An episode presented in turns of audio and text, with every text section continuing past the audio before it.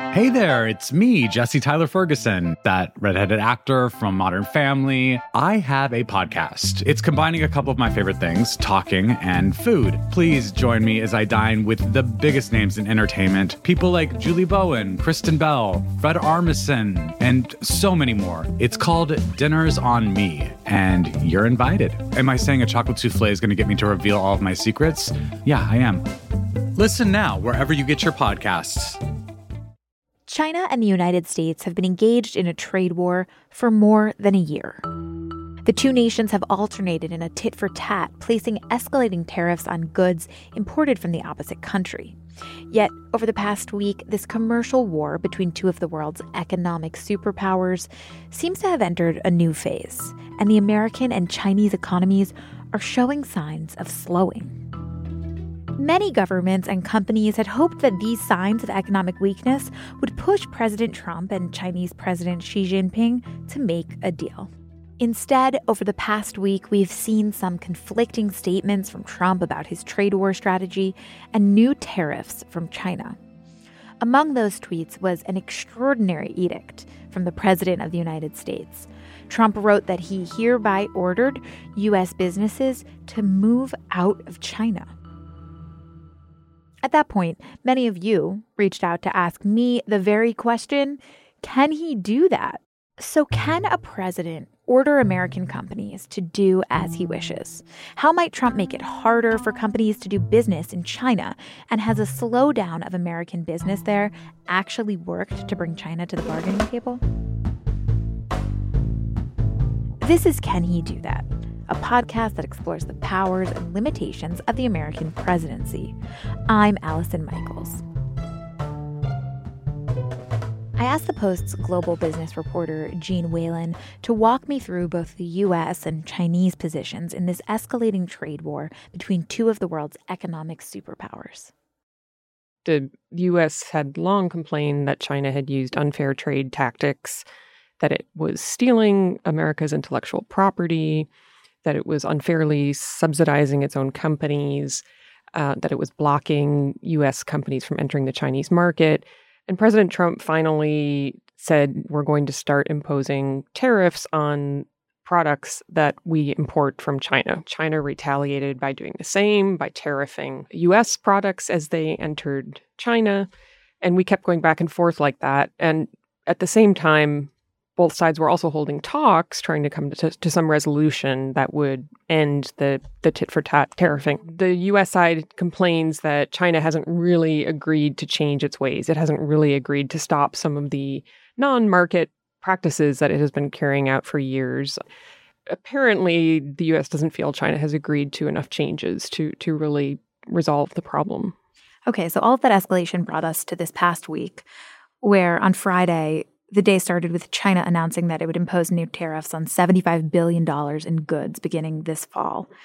What does that mean at this point for China to impose this level of new tariffs? What tangible changes might those new tariffs bring?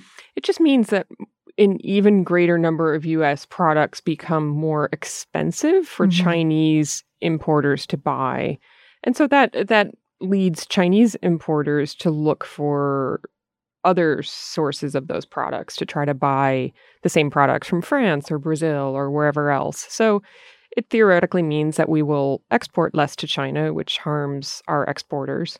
Almost like a game of chicken, just tariff from each direction. that, that's right, and and we are eh, very close to running out if we haven't already. I don't. I don't, I'm not sure that there is anything left for us to tariff. I, I think President Trump has now announced tariffs against everything that we import from China. Not not all of those tariffs have actually taken effect yet, but he has announced tariffs. I'm pretty sure against all of the goods that we import from China. And I think the Chinese are close to, if not already, having exhausted the same.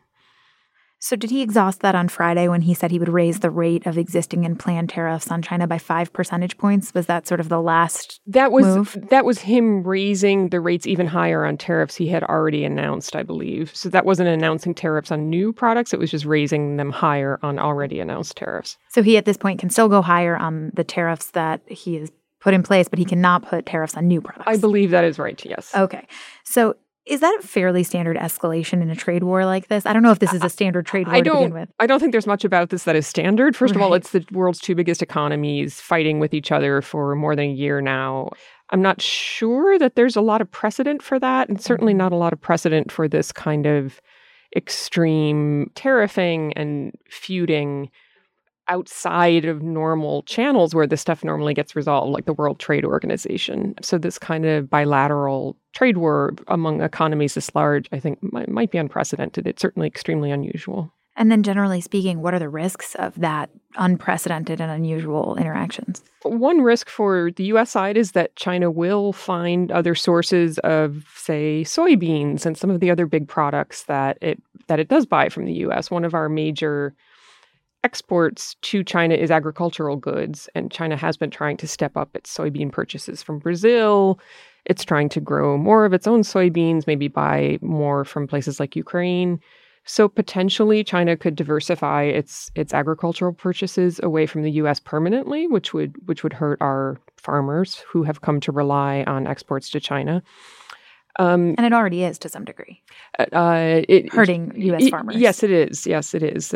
China has has diversified away and uh, from U.S. purchases. So yes, that has contributed to many problems that the American farmers are facing at the moment, including flooding and and other issues.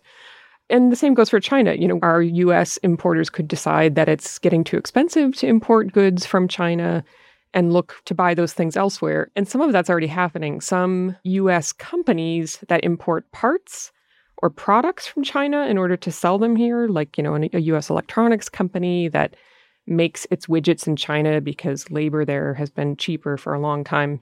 Some of those companies are now saying, okay, in order to import my widgets, it's now costing me 10% or 25% more because of these tariffs. I'm going to move that production to Vietnam to you know get myself out from under these tariffs. I don't have to pay the tariffs anymore. So some U.S. companies are shifting their manufacturing out of China, which which can hurt China certainly. Unfortunately, most of those jobs are not coming back to the U.S. They're going to other low cost, you know, where the where the labor is cheap um, locations like Vietnam, the Philippines, Indonesia, places like that. So that's an interesting point because just last Friday, Trump encouraged American companies to seek out places other than China with whom to do business. He tweeted specifically on Friday Our great American companies are hereby ordered to immediately start looking for an alternative to China, including bringing your companies home and making your products in the USA. I want to talk a little bit about answering a pretty core can he do that question there, but are you suggesting that many of these companies that might move away from China might not necessarily come to the United States? Yes, that is so far definitely true. I mean, I, I only know that anecdotally. I'm not sure that anyone really has great data on that yet, but certainly from the companies I have talked to, from the industry associations I've talked to, and from what I've read in other publications, there are quite a few anecdotal examples now of companies shifting to places like Vietnam, the Philippines, Bangladesh, Indonesia, uh, Mexico, but uh, not really examples that I've seen of them bringing those jobs back home. Let's talk about Trump's hereby ordering companies to do this. He tweeted that, as I read before, and it seems like, first and foremost, the question that statement raises is Does the White House have the authority to tell companies where to do business? It's a very good question. And as soon as that tweet came out, most people just laughed and said, oh, you know, he had, the president can't do that. We're not a command economy where the government runs everything. We're a free market economy and, Mhm. and businesses call their own shots within reason. Of course, we do have regulation. Companies can't just do whatever they want. But generally, we don't have an economy that is run by the government. So most people in, initially just laughed that off. Now, some did say, and, and the president himself later tweeted this, that he does have the International Emergency Economic Powers Act at his disposal. And that law does give him some ability to control sort of international flows of money, but uh, some would argue not necessarily really to order companies out of China. So, can you explain a little bit more about how that law works? Basically, the president of the United States would have to declare the country in a state of emergency in order to be able to control how companies are doing business. Yeah, so generally, in order to use the IEEPA, the US needs to first declare a state of emergency. It needs to declare that there is some economic emergency at stake.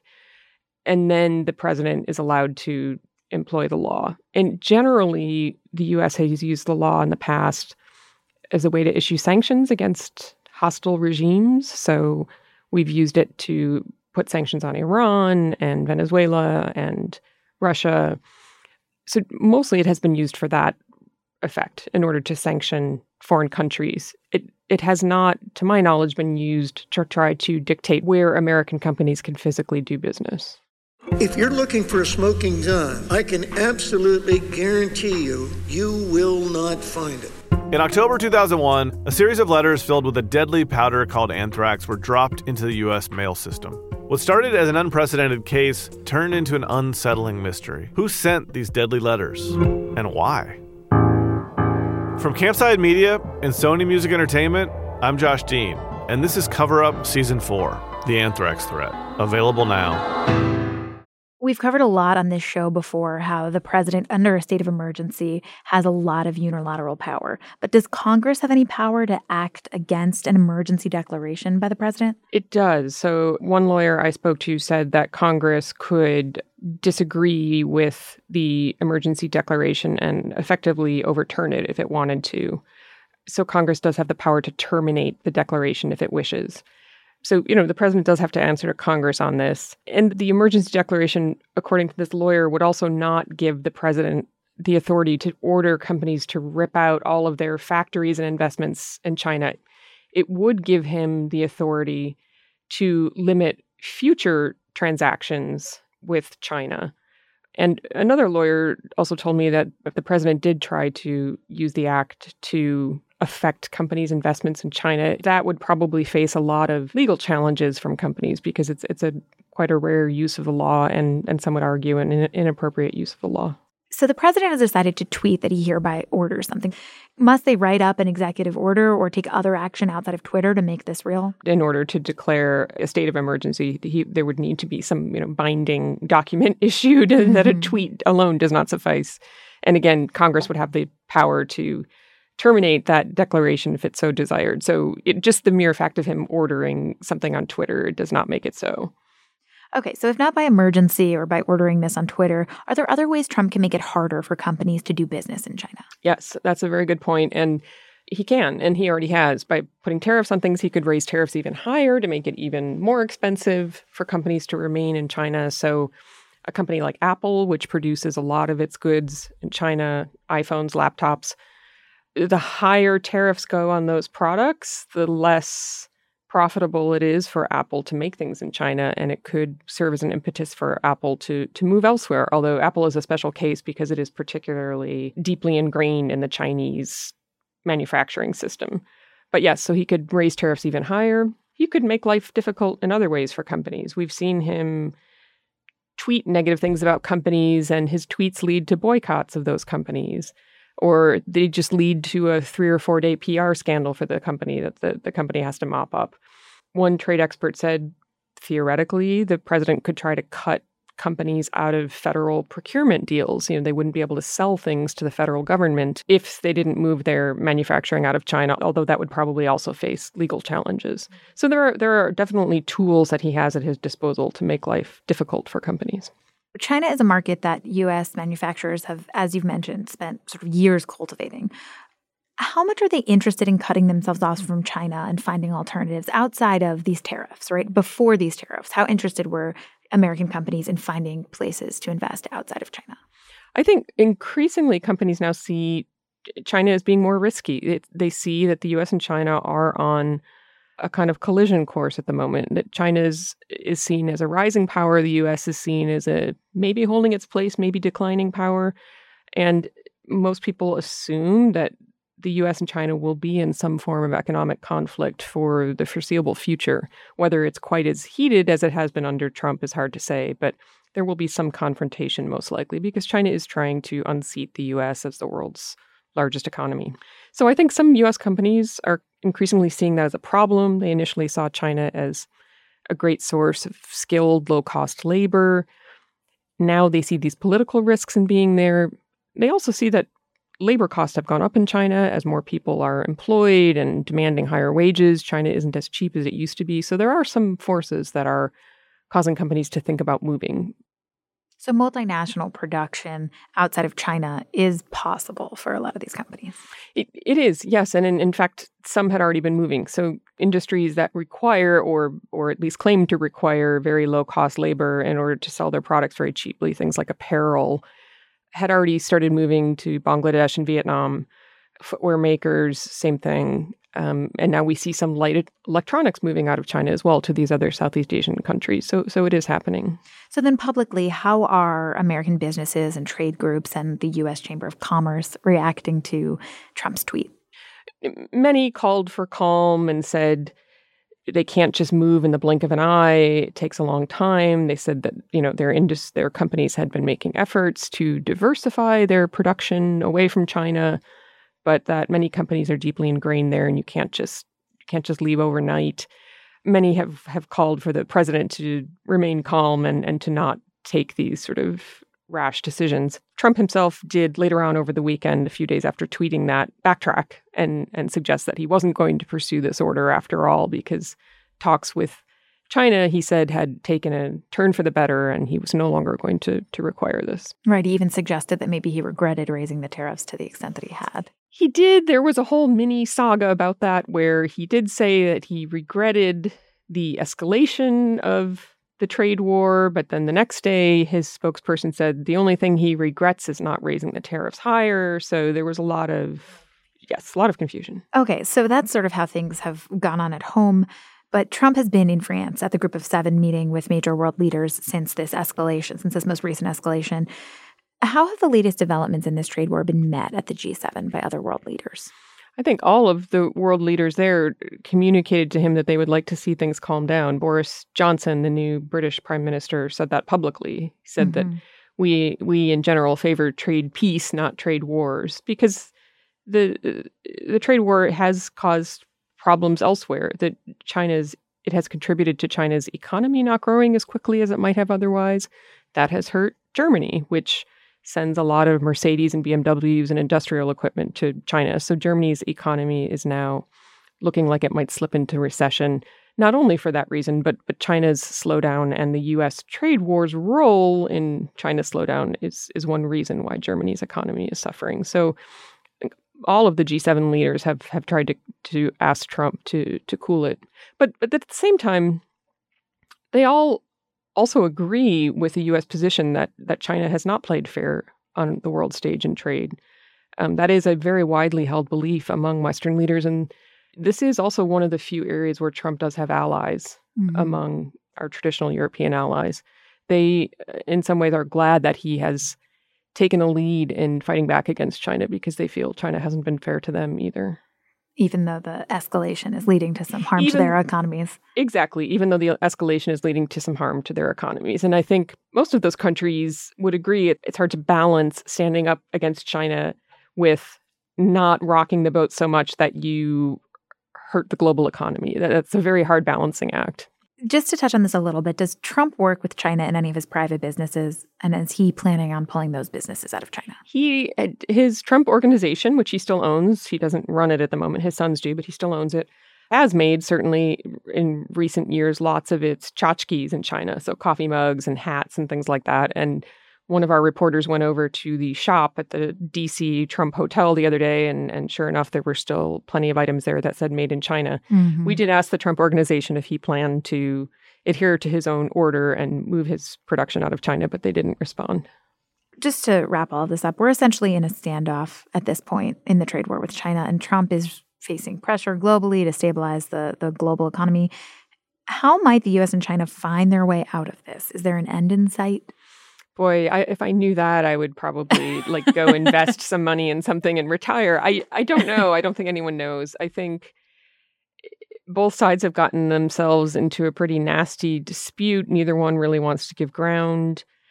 It's, it's really hard to know how this will resolve itself because I think a lot of trade experts would say even if China agrees to some reforms, it's not at all assured that they will stick to those the US and Chinese economies are run in a very fundamentally very different manner and whether they can ever really be compatible i think is is the big question underlying a lot of this friction it's worth noting that after this conflict rose to what was somewhat of a boiling point this week China did say it wasn't looking to escalate the trade war any further. And from that, markets responded positively. So, on the one hand, that's potentially good news. But on the other hand, there is this possibility of an upcoming recession in the US economy. Might a recession change things for the trade war, at least for Trump? That's a very good question. I think certainly Trump has pegged his reelection prospects on the message that he has overseen a healthy economy. So if things start to really go south, that could encourage him to compromise and make a deal faster if he felt that a deal would help the U.S. economy rebound. Um, but that's it's a little hard to say. Yeah. Okay. Well, on the note that we can't predict the future, we will wrap this up. Thank you so much for coming on the show. You're welcome.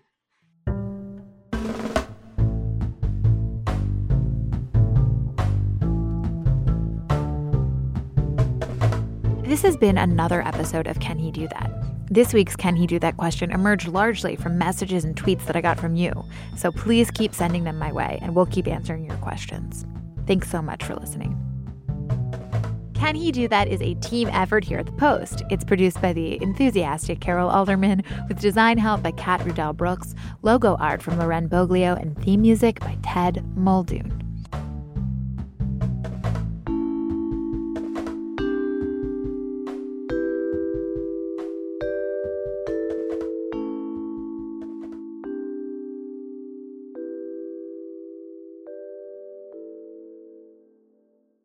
If you're looking for a smoking gun, I can absolutely guarantee you, you will not find it. In October 2001, a series of letters filled with a deadly powder called anthrax were dropped into the U.S. mail system. What started as an unprecedented case turned into an unsettling mystery. Who sent these deadly letters? And why? From Campside Media and Sony Music Entertainment, I'm Josh Dean, and this is Cover Up Season 4 The Anthrax Threat. Available now.